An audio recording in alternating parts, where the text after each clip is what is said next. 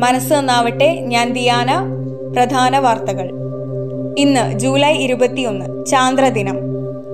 ത്യാഗസ്മരണയിൽ ഇന്ന് ബലിപെരുന്നാൾ. തുടർച്ചയായി രണ്ടാം വർഷവും കോവിഡ് ആശങ്ക നിറഞ്ഞ അന്തരീക്ഷത്തിലാണ് ലോകം ബുധനാഴ്ച ബലിപെരുന്നാൾ ആഘോഷിക്കുന്നത്. കോവിഡ് നിയന്ത്രണ പശ്ചാത്തലത്തിൽ ഹജ്ജ് തീർത്ഥാടനവും നിയന്ത്രണങ്ങളോടെയായിരുന്നു. പെഗാസസിൽ ഉലഞ്ഞ് പാർലമെന്റ്. ഇസ്രായേൽ ചാര സോഫ്റ്റ്വെയറായ പെഗാസസ് ഉപയോഗിച്ചുള്ള ഫോൺ ചോർത്തലുമായി ബന്ധപ്പെട്ട് രണ്ടാം ദിവസവും പാർലമെന്റിൽ പ്രതിഷേധം. രാവിലെ പതിനൊന്നിന് ലോക്സഭ ചേർന്നയുടൻ കോൺഗ്രസ് തൃണമൂൽ കോൺഗ്രസ് അംഗങ്ങൾ പ്ലക്കാർഡ് ഉയർത്തി പ്രതിഷേധം ആരംഭിച്ചു.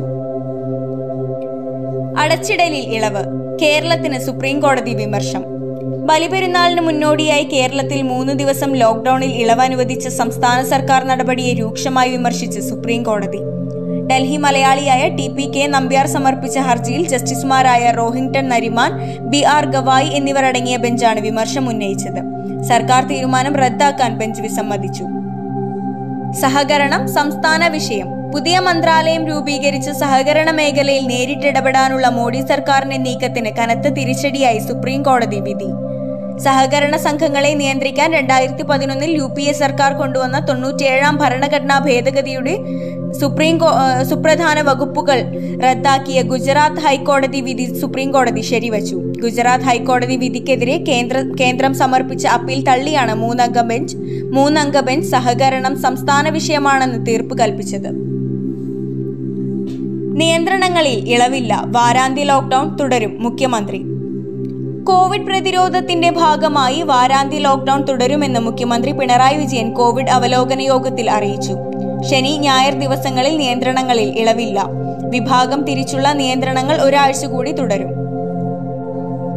പെഗാസസ് ഫ്രാൻസ് അന്വേഷണം പ്രഖ്യാപിച്ചു.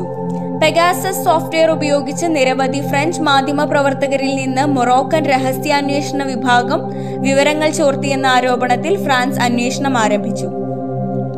കാബൂൾ വിമാനത്താവള സുരക്ഷയ്ക്ക് യു എസിന്റെ സഹായം തേടി തുർക്കി. വിദേശ സൈന്യം പിന്മാറിയതിനു ശേഷം അഫ്ഗാനിസ്ഥാനിലെ കാബൂൾ വിമാനത്താവളത്തിന് സുരക്ഷയൊരുക്കാൻ അമേരിക്കയുടെ സഹായം തേടി തുർക്കി. യു എസ് നാറ്റോ സൈന്യം അഫ്ഗാനിസ്ഥാനിൽ നിന്ന് പിന്മാറിയതോടെ കാബൂൾ വിമാനത്താവളത്തിന് തുർക്കി സഹായം തുർക്കി സുരക്ഷാ സഹായം വാഗ്ദാനം ചെയ്തിരുന്നു. കായികം. ഇന്ത്യയ്ക്ക് പരമ്പര ലങ്കാദഹനം. കൊളംബോ ശ്രീലങ്കയ്ക്കെതിരായ രണ്ടാം ഏകദിന പോരാട്ടത്തിൽ കൈവിട്ട മത്സരം ഇന്ത്യ കൈപ്പിടിയിലൊതുക്കി. നാൽപ്പത് ഓവർ വരെ പരാജയമണത്ത ഇന്ത്യ ദീപക് ദീപക് ചഹാറിന്റെ തകർപ്പൻ ബാറ്റിംഗ് പ്രകടനത്തിലാണ് മൂന്ന് വിക്കറ്റിന്റെ വിജയം നേടിയത്. വേഗത്തിൽ ഉയരത്തിൽ കരുത്തോടെ ഇനി ഒരുമിച്ചു. ഒളിമ്പിക്സിന്റെ ആപ്തവാക്യം പരിഷ്കരിച്ച് രാജ്യാന്തര ഒളിമ്പിക്സ് കമ്മിറ്റി. വേഗത്തിൽ ഉയരത്തിൽ കരുത്തോടെ എന്നായിരുന്നു ഒളിമ്പിക്സിന്റെ ആപ്തവാക്യം. ഇതിലേക്ക് ടുഗെദർ ഒരുമിച്ച് എന്ന പദം കൂടി കൂട്ടിച്ചേർത്തതായി രാജ്യാന്തര Olympics committee president Thomas Bach അറിയിച്ചു. കോവിഡ് മഹാമാരിയുടെ പശ്ചാത്തലത്തിൽ നടക്കുന്ന ഒളിമ്പിക്സിൽ ഐക്യദാർഢ്യത്തിന്റെ പ്രാധാന്യം എടുത്തു കാണിക്കാൻ എടുത്തു കാണിക്കാനാണ് ഒരുമിച്ച് എന്ന പദം കൂടി കൂട്ടിച്ചേർത്തതെന്ന് തോമസ് ബാക്ക് വ്യക്തമാക്കി.